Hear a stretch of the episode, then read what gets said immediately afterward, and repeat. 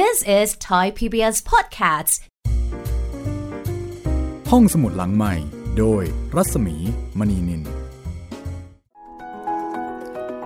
สวัสดีค่ะต้อนรับคุณผู้ฟังเข้าสู่รายการห้องสมุดหลังใหม่นะคะ กลับมาเจอเจอกัน9นาฬิกาถึง 10นาฬิกาที่นี่ วิทยุไทย PBS Digital Radio and Podcast ค่ะ สวัสดีคุณผู้ฟังแล้วก็สวัสดีพี่หมีด้วยนะครับ สวัสดีคุณผู้ฟังที่ฟังอยู่ทั่วไทยแล้วก็ทั่วโลกทุกที่เลยนะคะ ครับผม ก็ตอนรับเข้าสู่การใช้บริการของห้องสมุดที่คุณฟัง ต้องบอกว่าอ่านด้วยหู คือถึงแม้ว่าอาจจะมีปัญหาเกี่ยวกับเรื่องของการอ่านการดู แต่ก็สามารถจะรับรู้ สามารถที่จะอ่านแล้วก็ได้เนื้อหาสาระได้อัธรสจากห้องสมุดหลังใหม่นะคะ ครับผม แล้วก็เป็นห้องสมุดที่พิเศษค่ะ ไม่มีค่าธรรมเนียมใด ๆนะคะ ไม่ต้องยืมด้วยครับผม ค่ะ ได้เลยค่ะ ขออย่างเดียวค่ะ จ่ายค่าเน็ตนะคะ ไม่งั้นก็ตัวใครตัวมันค่ะ วันนี้นะคะ จะเป็นตอนที่ 5 ของเทพนิยายกริม ฉบับของสำนักพิมพ์ฟรีฟอร์มนะคะ คุณปรวันทรงบัณฑิตเป็นผู้แปลค่ะ เทพนิยายของสองพี่น้องตระกูลกริม แห่งเยอรมันที่โด่งดัง แล้วก็ได้รับการยอมรับไปทั่วโลกนะคะอืมช่วงนี้ก็เบาๆเนาะเบาๆ สบายๆ ครับ ฟังนิทาน ฟังนิยาย แล้วก็ชวนเด็กๆมาฟัง ชวนเด็กๆคุยนะคะ หลังจากที่ฟังแล้ว ตอนที่ 5 วันนี้ค่ะ ก็จะเป็นเออตอนที่ต่อมาจากครั้งที่แล้ว ครับผม เรื่องชาวประมงกับเมีย ครับผม เมียขี้งก เมียขี้โลภงกมากนะคะ อยากได้ทุกอย่าง อืม ได้นู่นก็จะเอานี่ ได้บ้านเล็กๆ ก็จะเอาปราสาทแม่พอได้ปราสาทแล้ว จะเอาอะไรอีกล่ะเนี่ย นั่นสินะพี่ โอ้โห ได้ปราสาทนี่ก็หรูหราอลังการ แถมยัง โอ้โห มี มีทุกอย่าง มีทุกอย่าง คือเฟอร์พร้อม ครับ full furnish ซื้อพร้อมเฟอร์นิเจอร์ มีพาหนะด้วยนะคะ ครับผม มีม้า วัว ควาย ถ้าเป็นสมัยนี้ก็ต้องบอกว่ามีรถทุกประเภทใช่จอดแล้วรอ ซุปเปอร์คาร์ น่าจะประมาณนั้น แต่สมัยนั้นก็เป็นซูเปอร์ม้าแทนครับผมนะคะคือถ้าเกิดเราเราได้แบบนี้เนี่ย เราจะต้องการอะไรอีก คงจะต้องอยู่ไปสักระยะหนึ่งกว่าที่เราจะเบื่อครับ แต่เราก็อาจจะนึกไม่ออกว่าโหมันก็มีสักขนาดนี้แล้วยังจะเอาอะไรอีกก็เสพสุขไปก่อนสินั่นสิพี่แต่อันนี้เหมือนกับว่า ยังไม่ทันจะทำอะไรเลย อยากได้อีกแล้วเออคิดอยากได้ใหม่ละครับ คราวนี้อยากจะได้อะไรนะคะ ให้คุณฟังลองเดาค่ะว่านอกจากปราสาทที่แบบใหญ่โต แล้วก็เฟอร์นิเจอร์แบบจัดเต็มแล้วเนี่ย นางอยากจะได้อะไรอีก แล้วผัวของนางหรือว่าสามีของนาง จะต้องไปทำให้อีกไหม จะจัดเต็มให้อีกไหม เหนื่อยใจแทน ไม่ใช่เหนื่อยใจอย่างเดียวนะเนี่ย เหนื่อยกายด้วยนะคะ ผมต้องไปหาปลาลิ้นหมา ปลาลิ้นหมา เรื่องนี้จะบอกอะไรกับเราบ้างนะคะ ก็ลองฟังไปก่อนค่ะ กับตอนที่ 5 นะคะ ชาวประมงกับเมียค่ะ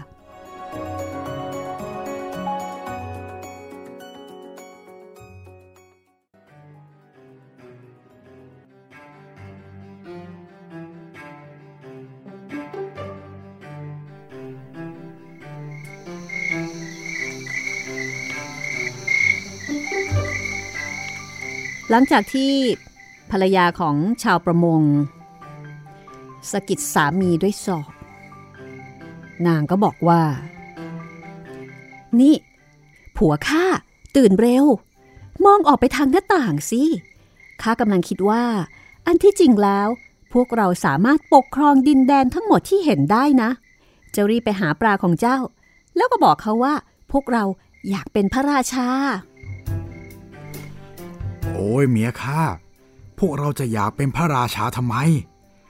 ข้าไม่ได้อยากเป็นพระราชาซะหน่อย ก็ได้ก็ได้ ถ้าเจ้าไม่อยากเป็นพระราชาข้าเป็นเองก็ได้ โอ้ยเมียจ๋าเจ้าจะอยากเป็นพระราชาไปทำไมกันข้าไม่ยอมขออะไรแบบนั้นกับเขาหรอกทำไมจะไม่ได้ เจ้าต้องรีบกลับไปแล้วก็ทำเหมือนเดิมข้าจะต้องเป็นพระราชาให้ได้ ด้วยเหตุนี้ ชายหนุ่มจึงกลับไปอย่างไม่เต็มใจ เฮ้ย มันไม่ใช่สิ่งถูกต้อง ไม่เลยสักนิดเดียว ชายหนุ่มครุ่นคิด เขาไม่อยากกลับไป แต่ในที่สุดเขาก็ต้องไป เมื่อเขามาถึงทะเล น้ำทะเลเป็นสีเทาเข้ม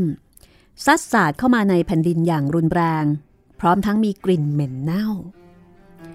ชายหนุ่มไปยืนที่ริมทะเลเหมือนที่ผ่านมาทุกครั้ง แล้วก็บอกว่า โอ้ท่าน โอ้ท่าน หากท่านอยู่แถวนี้ หรือเจ้าปลาลิ้นหมา เจ้าปลาลิ้นหมาที่อยู่ในสายนาที เมียของข้าหล่อนช่างหน้าเบื่อสิ้นดี เพราะสิ่งที่หล่อนต้องการเป็นสิ่งที่ข้าไม่มีอะไรอีกล่ะคราวนี้ หล่อนอยากได้อะไร โอ้ท่าน นางอยากเป็นพระราชา กลับบ้านไปซะ ตอนนี้นางได้สิ่งที่ต้องการแล้ว เจ้าปลาบอก จากนั้นชายหนุ่มก็กลับไป ทันทีที่เขากลับมาที่ปราศาสตร์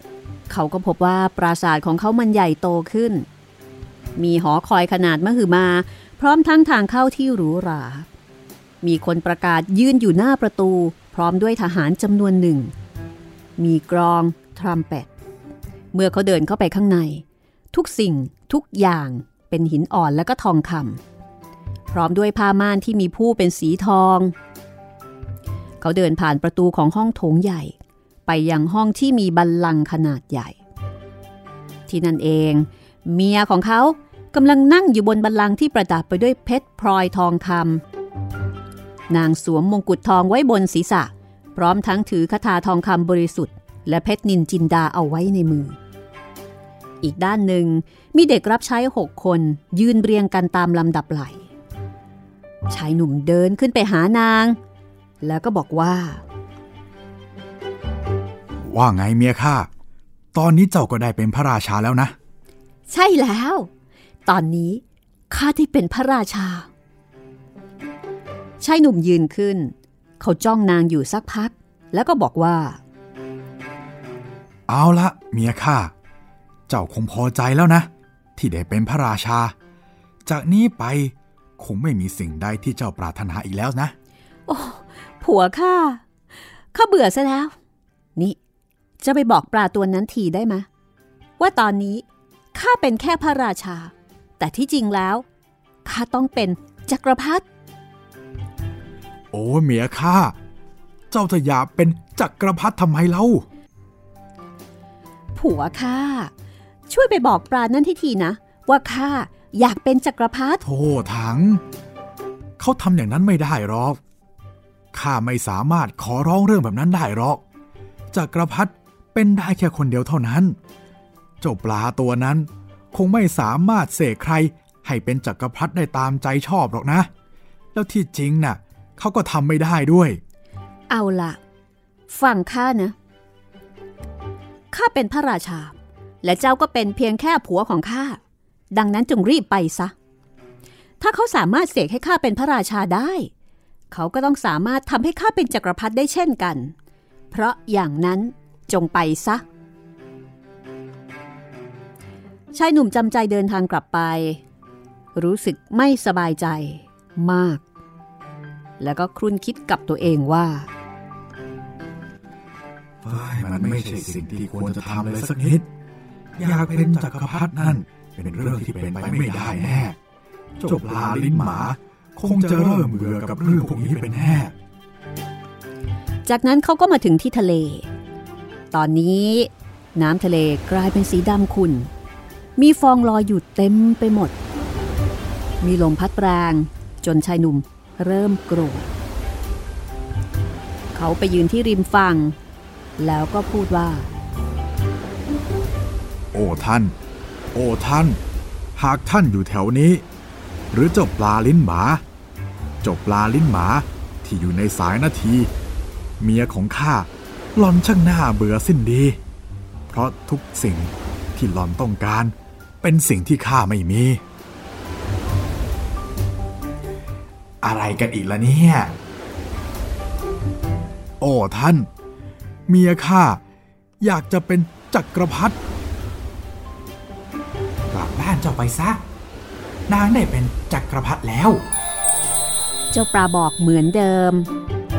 และเมื่อเขากลับมาถึงบ้าน เขาก็พบว่าปราสาทได้ถูกประดับประดาไปด้วยหินอ่อนที่เป็นเงาวาววับ มีรูปปั้นหินสีขาวนวลและประตูสีทอง มีกองทหารตั้งแถวรอรับอยู่หน้าประตู พวกเขาพากันเป่าทรัมเป็ต ตีกรองและก็ตีฉาบเป็นจังหวะ เมื่อเขาเดินเข้าไปข้างใน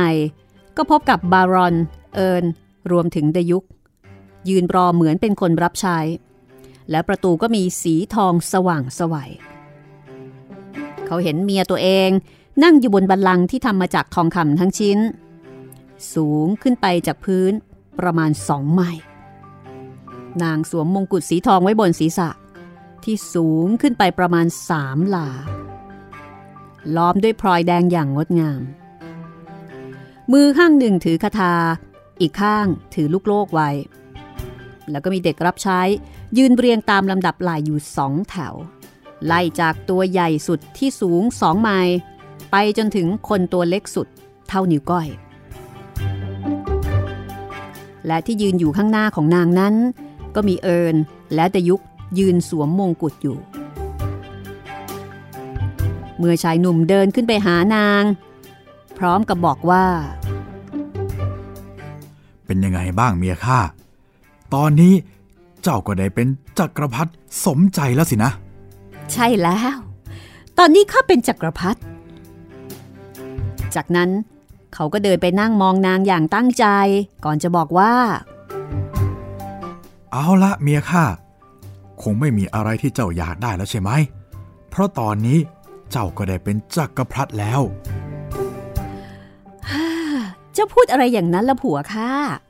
ตอนนี้ข้าเป็นจักรพรรดิต่อไปข้าก็ต้องได้เป็นพระสันตะปาปา เร็วเข้า ไปบอกเจ้าปลาตัวนั้นซะ โถถัง โอ้ย มีอะไรบ้างไหมที่เจ้าไม่อยากได้เนี่ย เจ้าไม่มีทางเป็นสันตะปาปาได้หรอก เพราะมีแค่คนเดียวในคริสตจักรเท่านั้นที่จะเป็นได้ แล้วเจ้าปลาตัวนั้นก็ทำให้เจ้าไม่ได้หรอก นี่ อย่าพูดเช่นนั้นนะข้าต้องเป็นและก็เป็นสันตะปาปาให้ได้ ดังนั้นเจ้าจงไปหาเจ้าปลานั่นซะ โอ้เมียข้าข้าจะไปทำแบบนั้นได้อย่างไร มันเป็นเรื่องที่แย่มากเลยนะ เป็นการขอร้องที่มากเกินไปแล้ว นอกจากนั้นข้าก็คิดว่าเขาคงทำไม่ได้หรอก ไร้สาระ เขาทำให้ข้ากลายเป็นจักรพรรดิได้ เขาก็ยอมทำให้ข้าเป็นสันตปาปาได้ จงรีบไปหาเขาเดี๋ยวนี้ นี่ข้าเป็นจักรพรรดินะ และเจ้าก็เป็นแค่ผัวของข้า ฉะนั้นเจ้าต้องไป ด้วยเหตุนี้ เขาจึงต้องกลับไป กลับไปด้วยความรู้สึกหวาดวัน หวาดกลัว ตัวสั่น หัวเข่าเขย่าไปมาไม่เป็นจังหวะ ขณะเดียวกัน ก็มีลมกันโชกแรงพัดมา เมฆลอยผ่านไป แล้วก็เริ่มกลายเป็นสีดำคลื่นในทะเลสูงเกือบเท่าภูเขา เรือโครงเครงไปมา สีฟ้าของท้องฟ้าเหลือเพียงครึ่งเดียว ส่วนอีกด้านกลายเป็นสีแดง เหมือนดังว่าจะเกิดพายุ ชายหนุ่มรู้สึกสิ้นหวังเป็นอย่างมาก เขาจึงยืนพูด ทั้งที่ยังสั่นๆว่า โอ้ท่าน โอ้ท่าน หากท่านอยู่แถวนี้ หรือเจ้าปลาลิ้นหมาเจ้าปลาลิ้นหมาที่ที่อยู่ในสายนาทีเมเมียของข้าหลอนช่างน่าเบื่อสิ้นดี เพราะสิ่งที่หลอนต้องการเเป็นสิ่งที่ข้าไม่มี มีอะไรอีกล่ะ โอ้ท่าน นางอยากเป็นสันตปาปากลับบ้านไปซะ ตอนนี้นางได้เป็นสันตปาปาแล้ว เจ้าปลาก็บอกเหมือนเดิม ทันทีที่เขากลับไปบ้าน เขาก็พบว่า ตัวเองกำลังยืนอยู่หน้าโบสถ์ขนาดมหึมา แล้วก็มีพระราชวังรายล้อมอยู่โดยรอบ เขาต้องเดินฝ่าวงล้อมของผู้คนมากมาย และเมื่อเข้าไปถึงข้างใน เขาก็พบว่า สถานที่แห่งนี้สว่างสวัยไปด้วยไฟเป็นพันๆดวง เมียของเขาสวมใส่เสื้อผ้าที่มีสีทอง และนั่งอยู่บนบัลลังก์สูง มีพระผู้ใหญ่สามรูป สวมมงกุฎสีทองไว้บนศีรษะ ทั้งสองฝั่งของนางมีแสงไฟทุกขนาดส่องสว่าง จากขนาดที่ยาวที่สุดของหอคอย ไปยังไฟดวงที่เล็กที่สุด จักรพรรดิไปจนถึงพระราชาทุกพระองค์กำลังนั่งคุกเข่าอยู่ต่อหน้า และกำลังก้มลงจุมพิษที่เท้าของนาง เป็นยังไงบ้างเมียข้า ตอนนี้เจ้าก็ได้เป็นสันตปาปาแล้ว ชายหนุ่มเอ่ยถามแล้วก็นั่งจ้องหน้านางใช่แล้ว ตอนนี้ข้าเป็นสันตปาปา เขาเข้าไปเพ่งจ้องมองนาง จนเริ่มรู้สึกว่า สายตาพร่ามัว เหมือนกับว่านั่งอยู่กลางแดดจ้องมองอยู่สักพัก เขาก็กล่าวว่า เอาละเมียข้าคงไม่มีอะไรที่เจ้าอยากจะเป็นอีกแล้วนะ เพราะตอนนี้เจ้าเป็นสันตปาปาแล้ว แต่ว่านางกลับนั่งนิ่งแข็งทื่อเหมือนศพ แล้วก็ไม่ตอบอะไร เขาก็เลยถามอีกครั้งหนึ่งเพื่อความแน่ใจ ไงล่ะเมียข้าข้าหวังว่า เจ้าคงพอใจแล้วนะ ที่สุดแล้ว เจ้าก็ได้เป็นสันตปาปา เจ้าคงเป็นอะไรมากกว่านี้ไม่ได้แล้ว เราต้องรอดูกันต่อไป เมียเขากล่าว จากนั้นทั้งคู่ก็เข้านอน แต่สำหรับนางแล้วยังห่างไกลกับคำว่าพึงพอใจ นางไม่สามารถจะข่มตาหลับ เพราะมัวแต่คิดว่านางจะเป็นอะไรต่อไปดี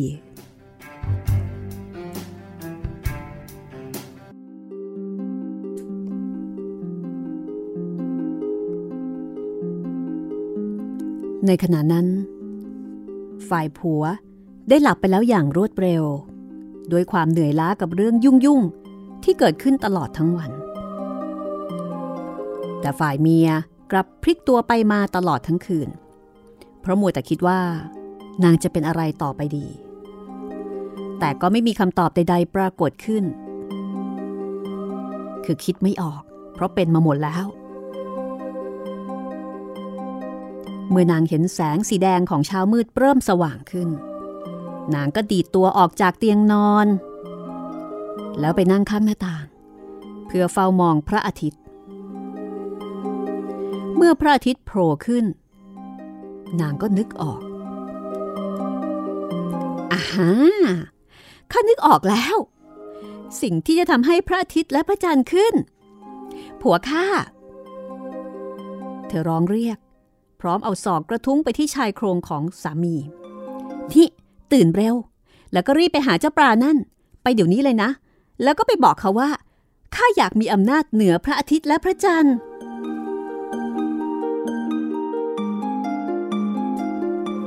ชายหนุ่มซึ่งกำลังงวงเงีย ถึงกับพลัดตกเตียง ขณะลุกขึ้น เขาพยายามรวบรวมสติ แล้วลืมตา พร้อมกับบอกว่า เออเมียข้าเออเมื่อกี้เจ้าพูดว่าอะไรนะ นี่เขาบอกว่า ถ้าข้าไม่สามารถมีอำนาจทำให้พระอาทิตย์และพระจันทร์ขึ้นได้ข้าก็คงจะอยู่เงียบๆต่อไปไม่ได้แน่ๆจะไปหาเจ้าปลานั่นนะ แล้วก็บอกเขาแบบนี้ โอ้ยเมียจ๋าปลาตัวนั้น ทำให้เจ้าไม่ได้หรอก ข้ายอมขอร้องให้เขาเสกเจ้าเป็นจักรพรรดิแล้ว แล้วก็เป็นสันตปาปาแล้ว เจ้าน่าจะพอใจได้แล้วนะ ข้าขอร้องละ ชายหนุ่มถึงกับคุกเข่าลงต่อหน้าเธอ แต่นางกลับเกรี้ยวกราดแล้วก็โวยวาย ข้ารอต่อไปไม่ไหวแล้วนะ เจ้าจงไปเดี๋ยวนี้ ไป ด้วยเหตุนี้ เขาจึงต้องออกมาอีกครั้ง พร้อมกับความหวาดกลัว ขณะนั้นพายุโหมกระหน่ำจนชายหนุ่มแทบจะก้าวขาต่อไปไม่ไหว บ้านและต้นไม้ถูกลมพัดล้มระเนระนาดภูเขาก็สั่น จนก้อนหินกลิ้งตกลงไปในทะเล ท้องฟ้ากลายเป็นสีดำพร้อมกับมีฟ้าผ่า คลื่นพัดโหมเข้ามา จนเป็นฟองสูงเท่าภูเขา ชายหนุ่มร้องตะโกนออกไป ทั้งที่แทบไม่ได้ยินเสียงของตัวเอง โอ้ท่าน โอ้ท่าน หากท่านอยู่แถวนี้ หรือเจบปลาลิ้นหมาเจบปลาลิ้นหมาที่อยู่ในสายนาที เมียของข้าร้อนช่างหน้าเบื่อสิ้นดี เพราะสิ่งที่หลอนต้องการ เป็นสิ่งที่ข้าไม่มีปลาลิ้นหมาก็ร้องถามเหมือนทุกครั้งว่า คราวนี้อะไรอีกล่ะ โอ้ท่าน นางอยากเป็นคนควบคุมพระอาทิตย์และพระจันทร์ กลับบ้านเจ้าไปซะ เจ้าจะเจอนางอยู่ในกระต๊อบเก่าและหลังจากนั้นมา ทั้งสองก็นั่งอยู่ในกระต๊อบเก่าๆหลังนั้น ทุกวัน ทุกวัน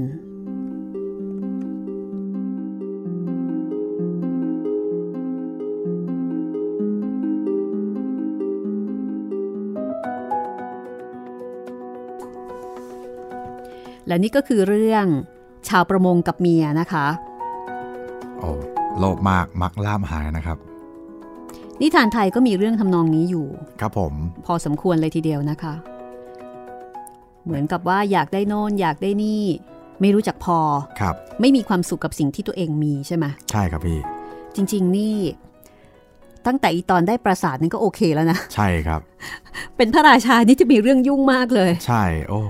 มีแค่ปราสาทมีทุกสิ่งทุกอย่าง โอ้ยแหมแสนจะมีความสุข ยังไม่พอ อยากได้อำนาจ เออแต่สงสัยว่า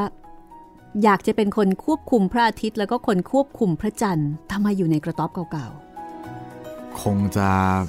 สุดความสามารถของเจ้าปลาแล้วล่ะครับพี่ๆมันไม่ได้หมายถึงว่าการเป็นคนควบคุมพระอาทิตย์และพระจันทร์นี่จะต้องอยู่ในกระต๊อบเก่าๆใช่ไหมอันนี้อันนี้ไม่ค่อยเข้าใจเหมือนกัน ไม่น่าใช่ครับ คงจะเป็นประมาณว่า เจ้าปลานี่ก็คงสุดจะทนแล้วอะไรประมาณนี้มั้งครับอืมเพราะว่าขอพรจนทะเลปั่นป่วนไปหมดแล้วอืมสุดท้ายก็เลยเอาละ ถ้ายังจะโลภมากอย่างนี้อีก ก็เหมือนเดิม ใส่หัวกลับไปซะแหเอม่อน่าสงสารสามีนะคะ ครับผม โทโทโทโทตัวเองไม่ได้ทำอะไรเลยแท้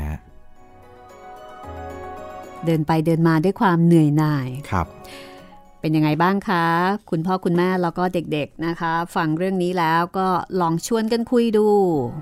ว่าเรื่องนี้มองเห็นประเด็นอะไรบ้าง นี่คือเทพนิยายกริมนะคะ คือแต่ละเรื่องเนี่ยก็จะมีเขาโครงที่แตกต่างกันไป มีประเด็นชวนคิดชวนคุย ที่แตกต่างกันไป เนื้อเรื่องค่อนข้างจะหลากหลายมากค่ะ ใช่ครับอย่างเรื่องต่อไปนะคะ จากเรื่องของชาวประมงค ราวนี้เราจะมาฟังเรื่องของช่างตัดเสื้อกันบ้าง โอ้โห ช่างตัดเสื้อผู้กล้าหาญด้วยนะ โอ้โห ชื่อดูดูน่าแบบว่าประจไม่นภัยน่าดูอ่าไม่ธรรมดาเลยทีเดียวเชียวนะคะครับช่างตัดเสื้อผู้กล้าหาญเรื่องราวจะเป็นอย่างไรนี่ เดี๋ยวอีกไม่กี่นาที เดี๋ยวก็จะได้ฟังกันแล้วนะคะ ว่าทำไมเขาต้องกล้าหาญด้วยครับผมกับการเป็นช่างตัดเสื้ออ่าแล้วก็ หลังจากเรื่องช่างตัดเสื้อแล้วนะคะ มีข่าวดีค่ะ ยังไงครับพี่ จะได้ฟังเรื่องที่หลายคนคุ้นเคยนะคะ มั่นใจมากเลยว่าเรื่องนี้เนี่ยไม่น่าจะไม่มีใครที่ไม่รู้จักอ๋อซินเดอเรลล่านะคะ โอ้โห เราจะได้ฟัง originalใช่แล้วของซินเดอเรลล่าอ่าว่าซินเดอเรลล่านะคะที่เป็นต้นฉบับจริง ๆ เนี่ย ก่อนที่จะมีการนำไปดัดแปลงเป็นสื่อต่างๆ เขาเล่ากันมายังไง เรื่องเล่าซินเดอเรลล่าเนี่ยค่ะ ในปัจจุบันนี้นะคะ แม้ว่าหลายคนอาจจะไม่ได้เคยฟังเรื่องซินเดอเรลล่าจริง ๆ เนี่ย แต่เชื่อว่า ก็จะได้ยินคำว่าซินเดอเรลล่าอยู่เป็นระยะระยะ ครับผม เอาง่ายๆเลยนะ ต่อให้เป็นคนที่ไม่อ่านหนังสือ แต่ดูมือถืออะดูข่าวดูไลน์อย่างเงี้ย ก็ต้องเจอคำนี้เจอจากไหนรู้ไหมจากไหนครับพี่ จากข่าวบันเทิงอ๋อจากข่าวดาราอย่างเช่น ท่องราตรี ฮะท่องราตรีอย่างนี้เหรอครับพี่ท่องราตรี อันนี้ไงอย่างคนที่ไปแต่งงานกับคนที่มีฐานะอ๋ออย่างเช่น ดาราจุดจุดจุดจุดซินเดอเรลล่ายุคดิจิทัลหรือว่าคนนั้นคนนี้ที่เป็นซินเดอเรลล่าตัวจริง ก็คือเป็นคนที่แต่งงานกับผู้ชายที่มีฐานะ หรือบางทีก็ไปแต่งงานกับผู้ชายที่มีเชื้อมีสายอะไรทำนองเนี้ยครับแล้วก็พลิกฐานะเป็นอีกระดับหนึ่งอ่า ข่าวบันเทิงก็จะเอามาเล่นแล้วก็จะเรียกดารา หรือว่าคนนั้นบอกว่าเป็นซินเดอเรลล่าอ๋อจริงๆมันมีคำอีกคำหนึ่งที่ใช้กับซินเดอเรลล่าด้วยครับพี่ ว่า คือเหมือนประมาณว่า ในค่ำคืนนั้นอะจะเป็นคนที่โดดเด่นมากในอือฮึในปาร์ตี้หรือในอะไรพวกอือฮึนี้ครับ แล้วพอจบปุ๊บก็จะกลายเป็นคนธรรมดาอืมเขาจะใช้เมื่อก่อนอาจจะใช้คำว่าดาวอย่างนี้ใช่ไหมครับอืพี่อฮึเดี๋ยวนี้จะเป็นซินเดอเรลล่าเธอจะโดดเด่นยามราตรีอ๋อประมาณนี้ครับก็คือ ยามกลางคืนเนี่ย ใช่ครับ เธอจะเป็นอีกคนหนึ่งครับเวลาที่อยู่ในงานปาร์ตี้ ใช่ และนั่นหมายถึงว่าก็อาจจะต้องมึนเมาอะไรไปพอสมควร อ่า อันนี้หรือเปล่าแล้วแต่ครับแล้วแต่ แต่ว่าถ้าเป็นในยามปกติก็จะดูธรรมดา ธรรมดาครับ อืมอ่านี่ก็เป็นศัพท์ใหม่ที่ก็น่าสนใจนะคะ แต่นั่นหมายถึงว่ามีการนำคำว่าซินเดอเรลล่าเนี่ยไปใช้ในสถานการณ์ต่าง ๆ ใช่ไหมใช่ครับพี่ ใช้กับหญิงสาว ในลักษณะอาการต่างๆ เช่น คนที่ได้แต่งงานกับคนที่รวย คนครับที่มีสถานะสูง สถานภาพสูง หรือว่าคนที่ดูโดดเด่น ในงานเลี้ยงครับเหมือนกับซินเดอเรลล่าที่นั่งรถอะไรนะรถรถฟักรถทองฟักทอง สวมรองเท้าแก้วครับไปงานเลี้ยงนะคะ ไม่รู้ว่าในเวอร์ชัน original จะนั่งอะไรไป ต้องฟังค่ะครับ แต่ก่อนที่จะไปพบกับซินเดอเรลล่านะคะ ต้องไปตัดเสื้อก่อนอ๋อใช่ไปเจอช่างตัดเสื้อผู้ห้าวหาญเอ้ยผู้กล้าหาญกันก่อนนะคะครับผมแต่ตอนนี้เดี๋ยวพักสักครู่ค่ะ This is Thai PBS Podcasts. ห้องสมุดหลังใหม่ โดยรัศมีมณีนิน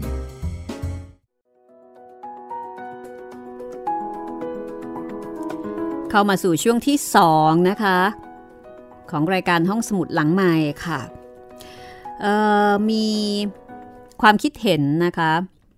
มาจากคุณสุดา คุณสุดาบอกว่า สวัสดีค่ะ คุณรัศมี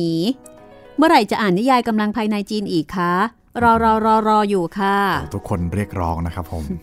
ตอนนี้ก็ฟัง 8 เทพเป็นรอบที่ 4 ถึง 5 แล้วค่ะ โอ้โหยขอบคุณมากครับ แล้วก็ส่งตัวอีโมจิยิ้ม ครับผม Have a nice day ค่ะ ขอบคุณมากครับ โอ้ยแหมจริง ๆนะคะ คนจัดนี่อยากเล่าใจจะขาดเลย โอ้ยอยากเล่ามากครับ แต่ทีนี้ก็มีปัญหาว่าเอ๊ะเราอยากจะทำให้มันถูกต้องมากขึ้นนะคะ ครับผม คือต้องบอกว่าช่วงที่ผ่านมาเนี่ยเรื่องของลิขสิทธิ์มันยังคงเป็นอะไรที่มันมันยังไม่ค่อยชัดเจนอะใช่ครับพี่ แต่ว่าในปัจจุบันมันมีความชัดเจนมากขึ้น เราอยากจะทำให้มันถูกต้องนะคะ เพราะฉะนั้นอย่างเรื่องแปลเนี่ย ขอคนแปลอย่างเดียวไม่พอนะคะ ต้องขอสำนักพิมพ์ด้วยสำนักพิมพ์ และสำนักพิมพ์เองเขาก็ห่วงไปถึงคนเขียนอืมและเนื่องจากว่า เราก็เป็นสื่อสาธารณะ เราไม่ได้เอาไปหาผลประโยชน์ หรือว่าไม่ได้หาโฆษณาครับ เราก็ไม่ได้มีรายได้ เราก็ใช้วิธีขอขออนุญาตนะคะครับ คือไม่ได้เป็นธุรกิจพูดง่าย ๆ ดังนั้นเนี่ยก็เลยอืม ยังคงเป็นเงื่อนไข ที่ต้องใช้เวลา มีโอกาสหารือกับทางสำนักพิมพ์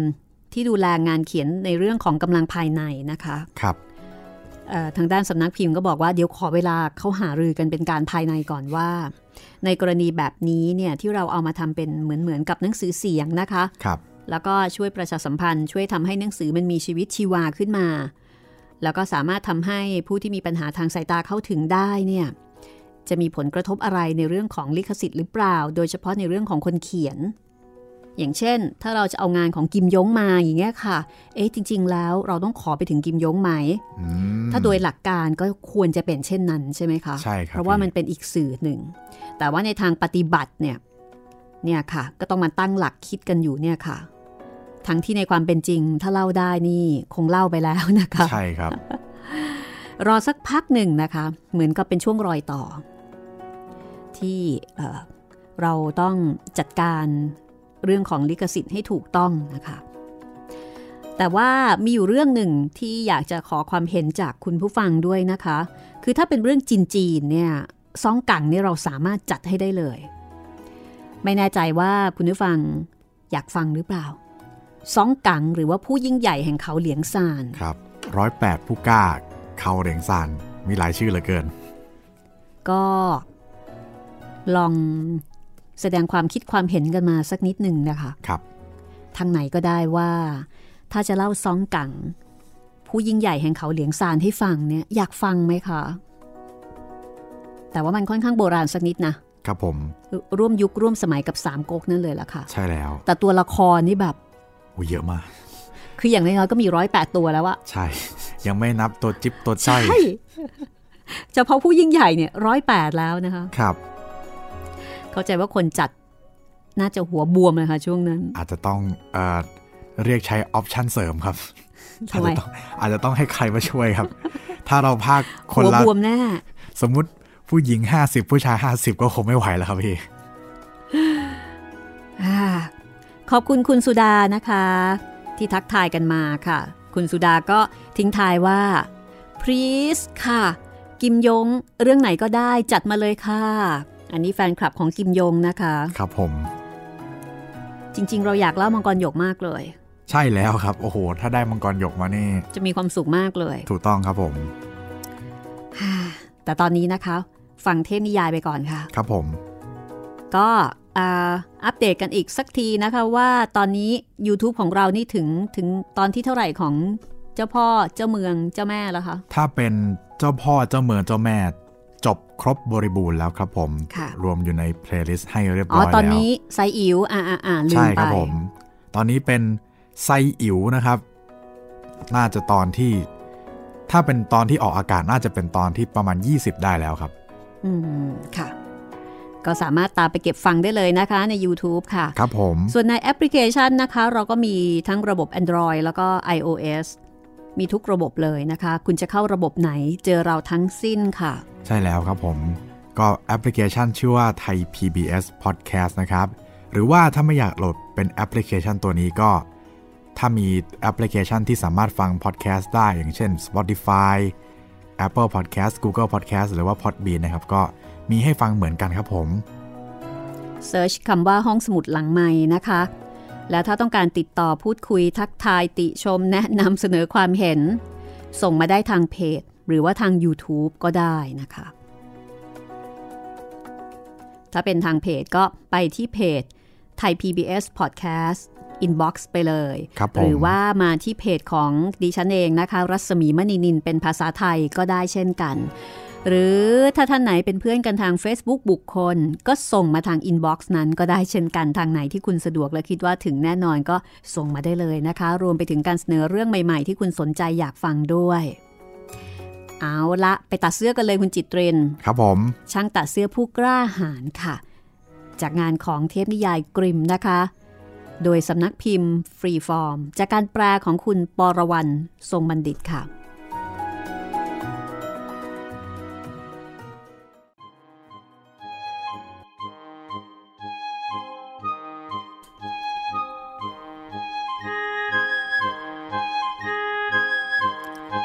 ช้าวันหนึ่งในฤดูร้อน ยังมีช่างตัดเสื้อหนุ่ม นั่งอยู่ที่โต๊ะริมหน้าต่าง เขาตั้งอกตั้งใจทำงานของตัวเองด้วยความแข็งขัน ขณะนั้นมีหญิงชรานางหนึ่ง เดินผ่านมายังถนน แล้วก็ร้องตะโกน มีเยลลี่ดีๆ มาขายจ้า มีเยลลี่ดีๆ มาขาย เสียงร้องนั้นสร้างความรื่นรมให้กับช่างตัดเสื้อหนุ่มยิ่งนัก เขาจึงชะโงกหัวออกไปนอกหน้าต่าง แล้วก็ร้องเรียก มาทางนี้สิคุณผู้หญิง มาทางนี้ ถ้าท่านอยากได้ลูกค้าก็มาทางนี้ด้วยเหตุนี้ หญิงผู้น่าสงสาร ก็เลยปีนขึ้นบันไดไปพร้อมกับตะกร้าที่หนักอึ้งเแก้มัดห่อของเพื่อโชว์สินค้าที่อยู่ในหม้อให้ช่างตัดเสื้อได้เห็น เขามองดูหม้อทุกใบ เปิดฝา เอาจมูกลงไปดมในหม้อ สุดท้ายก็บอกว่า อืม เยลลี่ดูน่ากินดีนะ ท่านช่วยตรงให้ข้าหนึ่งในสี่ออนได้ไหม หรือว่าจะตักให้ข้าหนึ่งในสี่ปอนก็ไม่เป็นไร หญิงชราซึ่งคาดหวังว่าจะได้เจอเจอกับลูกค้าดีๆ จึงมอบของให้เขาตามที่ร้องขอ แต่ทว่า เขากลับแสดงท่าทางโมโหแล้วก็บ่น เยลลี่เหล่านี้เป็นของจำเป็นสำหรับข้า มันทำให้ข้าเนี่ยมีพละกำลังแล้วก็เฉลียวฉลาด จากนั้นเขาก็หยิบขนมปังลงมาจากตู้กับข้าว ตัดแบ่งขนมปังออกมาเป็นแผ่นกลมๆ แล้วก็ทาเยลลี่ลงบนขนมปัง จากนั้นก็วางมันไว้ใกล้ ๆตัว แล้วก็เริ่มเย็บผ้าต่อไป อย่างสงบนิ่ง สงบนิ่งกว่าที่ผ่านมา ขณะนั้น กลิ่นหอมของเยลลี่ก็ฟุ้งกระจายไปทั่วทั้งห้องทำให้มีแมลงวันจำนวนมากบินมารวมตัวกัน โอ้ยอะไรกันเนี่ย ใครเชิญพวกเจ้ามากัน เขาพยายามไล่แขกที่ไม่ได้รับเชิญออกไป แต่เจ้าพวกแมลงวันไม่เข้าใจภาษาของเขา แถมยังรู้สึกว่าไม่เคยได้รับอิสระอะไรเช่นนี้มาก่อน แมลงวันยิ่งแหกันมามากขึ้น ช่างตัดเสื้อทนไม่ไหว ก็เลยหยิบเศษผ้ารุ่งริ่งที่อยู่ข้างเตาผิงมาถือไว้ แล้วก็บอกว่า นี่แนะพวกเจ้าต้องเจอแบบนี้ นี่ นี่ แล้วเขาก็ฟาดผ้าลงไปทำกลางฝูงแมลงวันอย่างไม่ปราณี เมื่อเขาหยุดการสังหาร แล้วก็เริ่มนับ เขาเห็นแมลงวันเจ็ดตัว นอนตายอยู่ตรงหน้า ฮะนี่เป็นแค่บางส่วนเท่านั้นนะ เขากล่าวอย่างพิศวงในความกล้าของตัวเอง อืม คนทั้งเมืองน่าจะได้รับรู้เรื่องนี้ ทั้งเมืองเหรอ เอ๊ะ เดี๋ยว ฉันพูดอะไรออกไปเนี่ย มันต้องทั้งโลกสินะ ที่ควรจะรับรู้เรื่องนี้ ตอนนี้หัวใจของเขาสั่นรัวขึ้นด้วยความดีใจ เขาหยิบเข็มขัดมาคาดรอบตัว แล้วก็เริ่มคิดถึงการออกไปเผชิญโลกที่กว้างใหญ่ ห้องทำงานของเขาดูเหมือนจะเล็กเกินไปซะแล้ว เพราะหากมีคนแห่กันมากราบไหว้บูชา เขาเริ่มมองไปรอบบ้าน เพื่อมองหาอะไรบางอย่าง ที่อาจจะมีประโยชน์พอที่จะนำมันติดไปด้วย แต่เขาก็ไม่พบอะไร นอกจากเนยแข็งเก่าๆก้อนหนึ่ง เขาจึงหยิบมันใส่กระเป๋าเสื้อ ที่นอกประตู เขานึกได้ว่า มีนกที่ถูกจับมาอยู่ตรงพุ่มไม้ เขาจึงเข้าไปหยิบมัน แล้วก็มาใส่เอาไว้ในกระเป๋าเดียวกับที่ใส่ก้อนเนยแข็ง แล้วก็ออกเดินทางด้วยความรู้สึกฮึกเหิมกล้าหาญอย่างเต็มเปี่ยม ด้วยความรู้สึกสดใสและมีพลัง เขาไม่รู้สึกถึงความเหนื่อยล้าแต่อย่างใด เขาเดินไปบนเส้นทางที่ทอดยาวข้ามภูเขา เมื่อเดินไปจนถึงยอดสูงสุดของภูเขา เขาก็ไปเจอกับยักษ์ตัวใหญ่ท่าทางน่ากลัวนั่งอยู่ตรงนั้น ช่างแต่เสื้อมองไปยังเจ้ายักษ์อย่างไม่เกรงกลัว เดินไปหาเจ้ายักษ์ตนนั้นอย่างกล้าหาญร้องเรียกมันแล้วก็พูดกับมัน นี่สวัสดีสหาย เจ้ากำลังนั่งมองโลกอันกว้างใหญ่ทั้งใบอยู่ละสิ ข้าเองก็กำลังอยู่ระหว่างการแสวงโชคของข้าเหมือนกัน เจ้าปรารถนาที่จะเดินทางไปกับข้าหรือไม่ ยักษ์ตนนั้นมองช่างตัดเสื้ออย่างดูถูก ก่อนจะบอกว่าฮะเจ้ามันก็แค่อันตพานตัวเล็กๆ น่าสังเวชจริงๆ เจ้าหนุ่มน้อยเอ้ย มันอาจจะไม่ใช่อย่างนั้นก็ได้นะ ช่างตัดเสื้อหนุ่มร้องตอบพร้อมกับถอดเสื้อคลุมของตัวเอง เพื่อที่จะโชว์เข็มขัดให้เจ้ายักษ์ดูอ้าวนี่ เจ้าลองอ่านดู แล้วจะรู้ว่าข้าเนี่ยเป็นลูกผู้ชายเต็มตัวหรือไม่ เจ้ายักษ์อ่านตามที่เขาเขียนไว้ว่า ตบทีเดียวตายไปเจ็ดแต่เข้าใจผิด คิดว่าช่างตัดเสื้อได้ฆ่าคนตายไปเจ็ดคนแล้ว เจ้ายักษ์จึงจึงรู้สึกทึ่งชายหนุ่มตัวน้อยมากขึ้น แต่มันก็อยากที่จะพิสูจน์อะไรบางอย่าง จึงหยิบหินขึ้นมาก้อนหนึ่ง ขยำมันอย่างแรง จนกระทั่งมีน้ำไหลออกมาจากหินก้อนนั้น เอาละทีนี้ตาเจ้าบาง ลองทำสิ ถ้าเจ้ามีกำลังมากพอ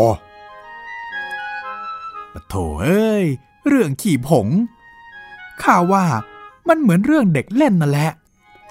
ชายหนุ่มล้วงมือลงไปในกระเป๋าเสื้อ แล้วก็หยิบก้อนเนยแข็งออกมา แล้วก็ขยำมัน จนกระทั่งมีหางน้ำนมไหลออกมาไงล่ะ เจ้าคิดว่ายังไงบ้าง เจ้ายักษ์ไม่รู้จะพูดอะไรดี แต่ก็ยังไม่ค่อยอยากจะเชื่อเจ้าหนุ่มน้อยคนนี้นัก จึงหยิบก้อนหินขึ้นมาอีกก้อนหนึ่งโยนมันขึ้นไปข้างบนท้องฟ้า จนแทบจะหายไปจากสายตา เป็นยังไงล่ะสหายตัวน้อย เจ้าทำแบบนั้นได้หรือเปล่า อืม เป็นการโยนที่เยี่ยมมาก แต่ว่าก้อนหินมันก็ยังร่วงกลับมาอยู่บนพื้นดินอยู่ดีนั่นแหละ นี่ข้าจะโยนแบบไม่ให้มันร่วงกลับมาอีกเลย นี่คอยดูนะ จากนั้นเขาก็ล้วงลงไปในกระเป๋าเสื้อ หยิบนกที่เก็บเอาไว้ออกมา แล้วก็โยนมันขึ้นไปในอากาศ เมื่อนกตัวนั้น ได้รับอิสระ มันจึงกระพือปีกออกแล้วก็ มันจึงกระพือปีกบินออกไป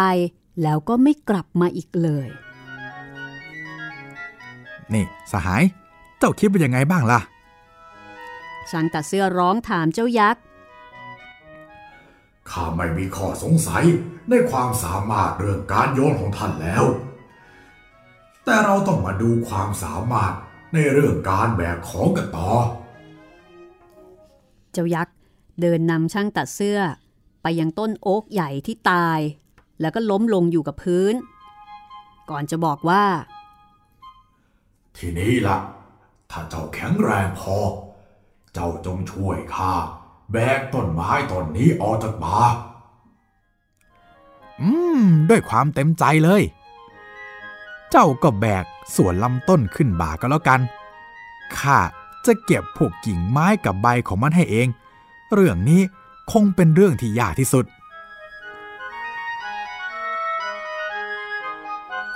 จากนั้นเจ้ายักษ์ก็แบกต้นไม้ขึ้นบนบ่า ส่วนช่างตัดเสื้อก็ขึ้นไปนั่งบนกิ่งไม้ ซึ่งเจ้ายักษ์ก็มองไม่เห็นว่าเขากำลังทำอะไรอยู่ จากนั้นก็ลากต้นไม้ไปทั้งต้น โดยที่ชายหนุ่มตัวเล็กก็นั่งอยู่บนต้นไม้นั้น ชายหนุ่มรู้สึกร่าเริง และมีความสุข เขาผิวปาก เหมือนกับว่าการแบกไม้เป็นเรื่องเล่น ๆ ของเด็ก ส่วนเจ้ายักษ์ ในขณะที่มันกำลังพยายามลากของที่หนักอึ้งไปตามทาง มันก็เริ่มรู้สึกเหนื่อยล้า จึงร้องขึ้นว่า เฮ้ย เห็นที ข้าคงต้องวางต้นไม้ลงแล้ว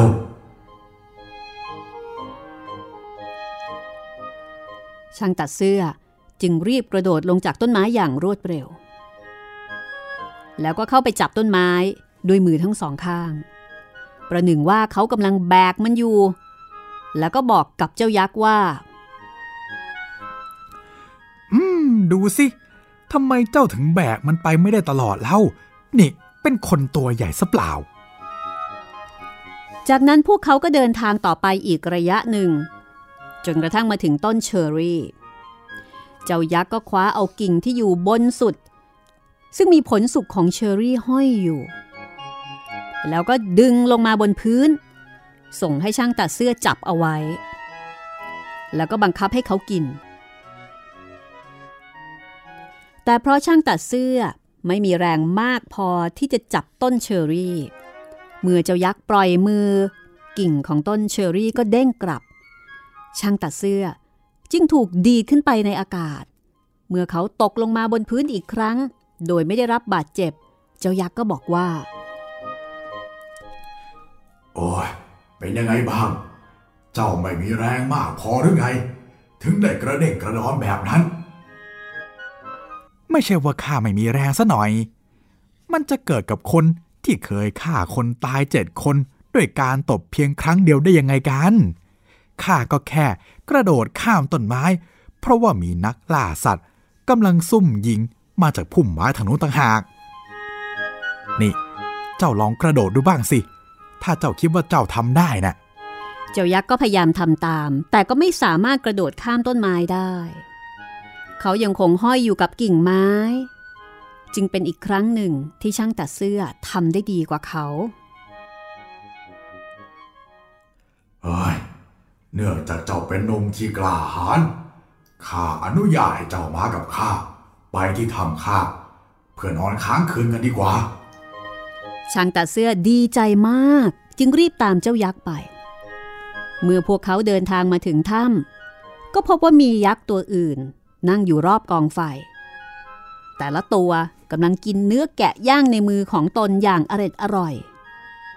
ช่างตัดเสื้อตัวเล็กมองไปรอบๆ แล้วก็นึกในใจว่า ห้องนี้ กว้างใหญ่กว่าห้องทำงานของข้าซะอีกนะเนี่ย ต่อมาเจ้ายักษ์ก็พาเขาไปยังห้องนอน แล้วก็บอกว่าเขาควรจะขึ้นไปนอนบนเตียงเพื่อหลับพักผ่อน แต่ปัญหาก็คือเตียงนั้นมันใหญ่เกินไปสำหรับช่างตัดเสื้อ เขาจึงไม่ได้นอนตรงกลาง แต่ครานไปนอนอยู่ตรงมุม เมื่อถึงเวลาเที่ยงคืน เจ้ายักษ์ก็ลุกขึ้น มันเดินไปหยิบกระบองเหล็กมาทุบ ทุบไปที่เตียงอย่างเต็มแรงหนึ่งครั้ง โดยคิดว่า ได้จัดการทุบช่างตัดเสื้อจนตายแน่แล้วเช้ามืดวันรุ่งขึ้น พวกยักษ์กำลังจะเข้าไปในป่า โดยลืมเรื่องราวที่เกิดขึ้นกับช่างตัดเสื้อตัวเล็กไปจนหมด แต่แล้ว เมื่อเขาเห็นช่างตัดเสื้อเดินตามหลังมา โดยที่ยังร่าเริงและยังมีชีวิตอยู่ พวกยักษ์ก็เริ่มหวาดกลัว แล้วก็ผ่านคิดไปว่า ช่างตัดเสื้อกำลังจะตามมาฆ่า จึงพากันวิ่งหนีเตลิดไปในป่าอย่างรวดเร็ว ฝ่ายช่างตัดเสื้อตัวเล็ก ออกเดินไปตามใจปรารถนา เขาเดินเข้าไปในสนามหญ้า ซึ่งเป็นส่วนหนึ่งของพระราชวัง เดินเดินเดิน จนเริ่มหมดแรง จึงนั่งลง แล้วก็ล้มตัวลงนอนหลับไป ไม่นานนัก ก็มีคนมามุงดูเขาด้วยความงุนงงสงสัย ต่างมายืนอ่านข้อความที่อยู่บนเข็มขัดของเขาที่เขียนว่า ตบทีเดียวตายเจ็ด โอ้ทำไมท่านผู้นี้ จึงมาเยือนเรายามสงบเช่นนี้ล่ะ ใช่ เป็นใครกันนี่โอ้แย่แล้วเขาเป็นทีเดียวผู้ทรงพตายลังเจ็ดอะไรเลยขนาดนี้เนี่ย ต่อมา พวกเขาจึงพากันไปเข้าเฝ้าพระราชาเพื่อเล่าเรื่องราวของช่างตัดเสื้อให้ฟัง พร้อมกับเริ่มคิดกันว่า ถ้ามีสงครามเกิดขึ้น ชายคนนี้จะต้องเป็นคนที่มีค่าและมีประโยชน์มาก เขาไม่ควรจะจากไปโดยไม่ได้รับรางวัลตอบแทนใด ๆ คิดได้ดังนี้ พระราชาจึงเรียกเหล่าเสนาบดีมาประชุมกัน แล้วก็ส่งเสนาบดีคนหนึ่งไปหาช่างตัดเสื้อตัวเล็ก เพื่อขอร้องเขาทันทีที่เขาตื่นขึ้น ระราชาชวนให้เขามาเข้าร่วมกองทัพของพระราชา ด้วยเหตุนี้ผู้ส่งสารจึงยืนคออยู่ข้างๆ จนกระทั่งช่างตัดเสื้อ เริ่มยืดแขน ยืดขาลืมตา จากนั้นเขาก็นำคำตอบกลับไป ซึ่งคำตอบนั้นก็คือ นั่นคือเหตุผลที่ข้ามาที่นี่ ข้าพร้อมจะเข้าร่วมรับใช้ชาติกับกองทัพของพระราชา ดังนั้น เขาจึงถูกรับเข้ากองทัพอย่างสมเกียรติ แล้วก็มีที่พักอาศัยอย่างเป็นสัดส่วน แต่ทว่า ทหารที่เหลือกลับรู้สึกไม่พอใจช่างตัดเสื้อตัวเล็กเป็นอย่างมาก พวกเขาปรารถนาจะให้ช่างตัดเสื้อผู้ดีออกไปอยู่ห่างๆสักพันใหม่ เอ๊ะ แล้วเราควรจะทำยังไงกันดีนะ เหล่าทหารเริ่มหารือกันเองในกลุ่ม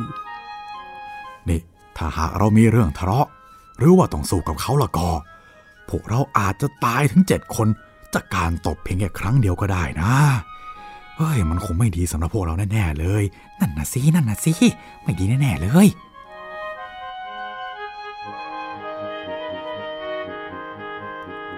พระราชารู้สึกเสียใจ ที่จะทำให้ข้ารับใช้ของพระองค์เสื่อมศรัทธาคนเพียงคนเดียว พระองค์หวังว่า จะไม่เคยได้เจอเจอเขามาก่อน และขณะเดียวกันพระราชาก็ยินดีมาก ถ้าจะกำจัดเข้าไปเสียได้ แต่พระองค์ก็ไม่กล้า ไม่กล้าที่จะไล่ช่างตัดเสื้อออกจากตำแหน่ง เพราะกลัวว่าช่างตัดเสื้อ อาจจะฆ่าประชาชนจนหมด แล้วขึ้นมาครองบัลลังก์แทนพระองค์ พระราชากรุ่นคิดอยู่นาน จนในที่สุด ก็ตัดสินใจได้ว่า จะทำอย่างไร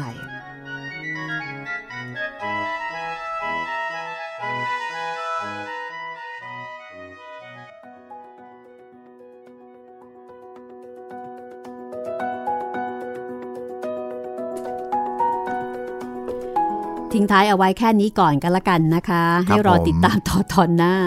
มันกลายเป็นอืมอ่าเรียกว่ายังไงดีครับพี่ กลายเป็นเรื่องราวใหญ่โตนะคะ ครับผมด้วยความกันล่อนดีไหมพี่ ก็น่าจะเป็นแบบนั้นนะ ด้วยครับความกระล่อนแล้วก็ไหวพริบปฏิภาณของเขาเอ่อดูเหมือนเขาจะเน้นว่าเป็นช่างตัดเสื้อตัวเล็กๆ คือไม่มีพละกำลังอะไรใหญ่โต ครับ แต่ว่าใช้ความคิด บวกกับความบังเอิญมั้งบังเอิญที่เจ้ายักษ์ก็อาจจะซื่ออืม แต่ตอนนี้ สิ่งต่างๆ เนี่ย พาเข้ามาถึงจุดที่พระราชายังต้องเกรงกลัว เพราะว่าพระราชาเองก็ไม่แน่ใจ แล้วพระราชาก็ไม่ได้รู้จักเขาเพียงพอที่จะรู้ว่า ตัวตนและความสามารถพละกำลังจริง ๆ ของเขาเนี่ยมันถึงขั้นไหน โดยเฉพาะกับ ประโยคที่บอกว่าตบทีเดียวตายไปเจ็ดรู้สึกว่าหลายคนจะกลัว อันนี้อาจจะเรียกได้ว่าเป็นเฟกนิวส์นะคะๆครับผมที่ไม่มีการตรวจสอบแล้วก็มีการแชร์กันออกไปเรื่อยคลาดเคลื่อนอย่างรุนแรงๆทั้งๆที่ไอ้ตัวข้อมูลนั้นก็ไม่ได้บอกนะ ว่าใช่ที่ตายไปเจ็ดเนี่ย อะไรตายซึ่งที่แท้แมลงวันตายปัดโธ่เวรกรรมครับ fake news ไม่ได้มีเฉพาะยุคนี้สมัยนี้นะคะ เขียนให้กำกวมเข้าไปแล้วแต่จะตีความกันไปเองฉันไม่ได้โกหกนะจ๊ะ ครับ นี่คือเรื่องช่างตัดเสื้อผู้กล้าหาญค่ะ ซึ่งเป็นหนึ่งในเทพนิยายกริมนะคะ ชุดที่ทางสำนักพิมพ์ฟรีฟอร์ม จากการแปลของคุณปรวันทรงบัณฑิตนะคะ ได้รวบรวม แล้วก็แปลให้เราได้อ่านกันแบบเพลินๆ ง่ายๆ สนุกสนุกๆและที่สำคัญค่ะ เปิดพื้นที่ทางความคิดนะคะ เราจบแล้วไม่มีการสรุปว่าตกลงเรื่องนี้สอนให้รู้ว่า คือนิทานสมัยก่อนจะมีบอกว่า แล้วนิทานเรื่องนี้ ก็สอนให้รู้ว่าจุดอะไรแบบนี้นะคะ แต่ว่านิทานกริมนี่ไม่มี คิดเอาเองๆคิดเอาเองอ่าแล้วแต่ว่าใครจะมองเห็นประเด็นอะไรนะคะ ก็เอามาพูดคุยเอามาเชื่อมโยงกันได้ ดังนั้นสนุกค่ะ ถ้าเกิดว่าจะเอามาเปิดให้เด็กๆฟัง แล้วก็ชวนเด็กๆคุยนะคะ ผู้ใหญ่เองก็มาถกกันได้นะ ว่ามองเห็นประเด็นอะไรบ้าง ผู้ใหญ่ก็น่าจะมีมุมมองที่ลึกลงไปกว่านี้เนาะอ่าเด็กก็อาจจะมีมุมมองอะไรที่ผู้ใหญ่อาจจะคิดไปไม่ถึงเหมือนกันนะครับสำหรับห้องสมุดหลังไมค์นะคะ เราก็มีเรื่องเล่าหลากหลายแนวค่ะ วันนี้เป็นเทพนิยาย อีกไม่นานต่อไปอาจจะเป็นนิยายกำลังภายใน อาจจะเป็นนิทานไทย อาจจะเป็นนิยายแบบซูเปอร์ฮีโร่อะไรแบบนี้นะคะครับผมหลายแนวค่ะ เพราะว่าคุณผู้ฟังของเราก็มีหลากหลายมากนะคะ เราต้องเอาใจให้ครบทุกกลุ่มนะคะ ไม่งั้นเดี๋ยวคุณผู้ฟังจะงอนเราอะค่ะ เพราะตอนนี้ก็มีคนงอนไปเยอะแล้วเนี่ยก็ก็พอสมควรครับผมเพราะความต้องการของคุณผู้ฟังก็มีความหลากหลายมากนะคะ แต่ก็ต้องขอขอบคุณที่ช่วยกันเสนอมา เสนอเรื่องดีๆ ที่น่าสนใจมากันเยอะเลยทีเดียวค่ะ แต่เนื่องจากว่าเราก็สามารถเล่าให้ฟังได้วันละหนึ่งชั่วโมงนะ ครับผมก็อดใจฟังอดใจรอหรือว่าดองเก็บไว้ก็ได้ครับ มีบางคนก็ใช้วิธีดองค่ะ ครับ คือยังไม่ฟังตอนออกอากาศที่นี่ www.thaipbspodcast.com นะคะ แต่ว่าเอ่อจะเก็บสะสมเอาไว้ ให้มันจบก่อน พอจบปุ๊บ ก็เปิดฟังทีเดียวเลย จะได้ไม่ขาดตอน แต่ว่าจะไม่ฟังก่อนตอนที่เรื่องยังไม่จบนะคะ ก็เป็นสไตล์การฟังของแต่ละท่านนะคะ ฟังแบบไหนก็ได้ ขอให้ฟังเราก็มีความสุขแล้วค่ะนะคะ วันนี้หมดเวลาของห้องสมุดหลังไม้แล้วนะคะ ครั้งต่อไปก็มาฟังตอนจบว่าพระราชาเนี่ยคิดอะไรออก ในการที่จะจัดการกับช่างตัดเสื้อคนนี้ แล้วเขาจะถูกจัดการหรือไม่อย่างไรนะคะ ติดตามได้ตอนหน้าของห้องสมุดหลังไม้ค่ะ วันนี้เราสองคนลาไปก่อนนะคะ สวัสดีครับ สวัสดีค่ะ ห้องสมุดหลังใหม่ โดยรัศมีมณีนิน This is Thai PBS Podcasts.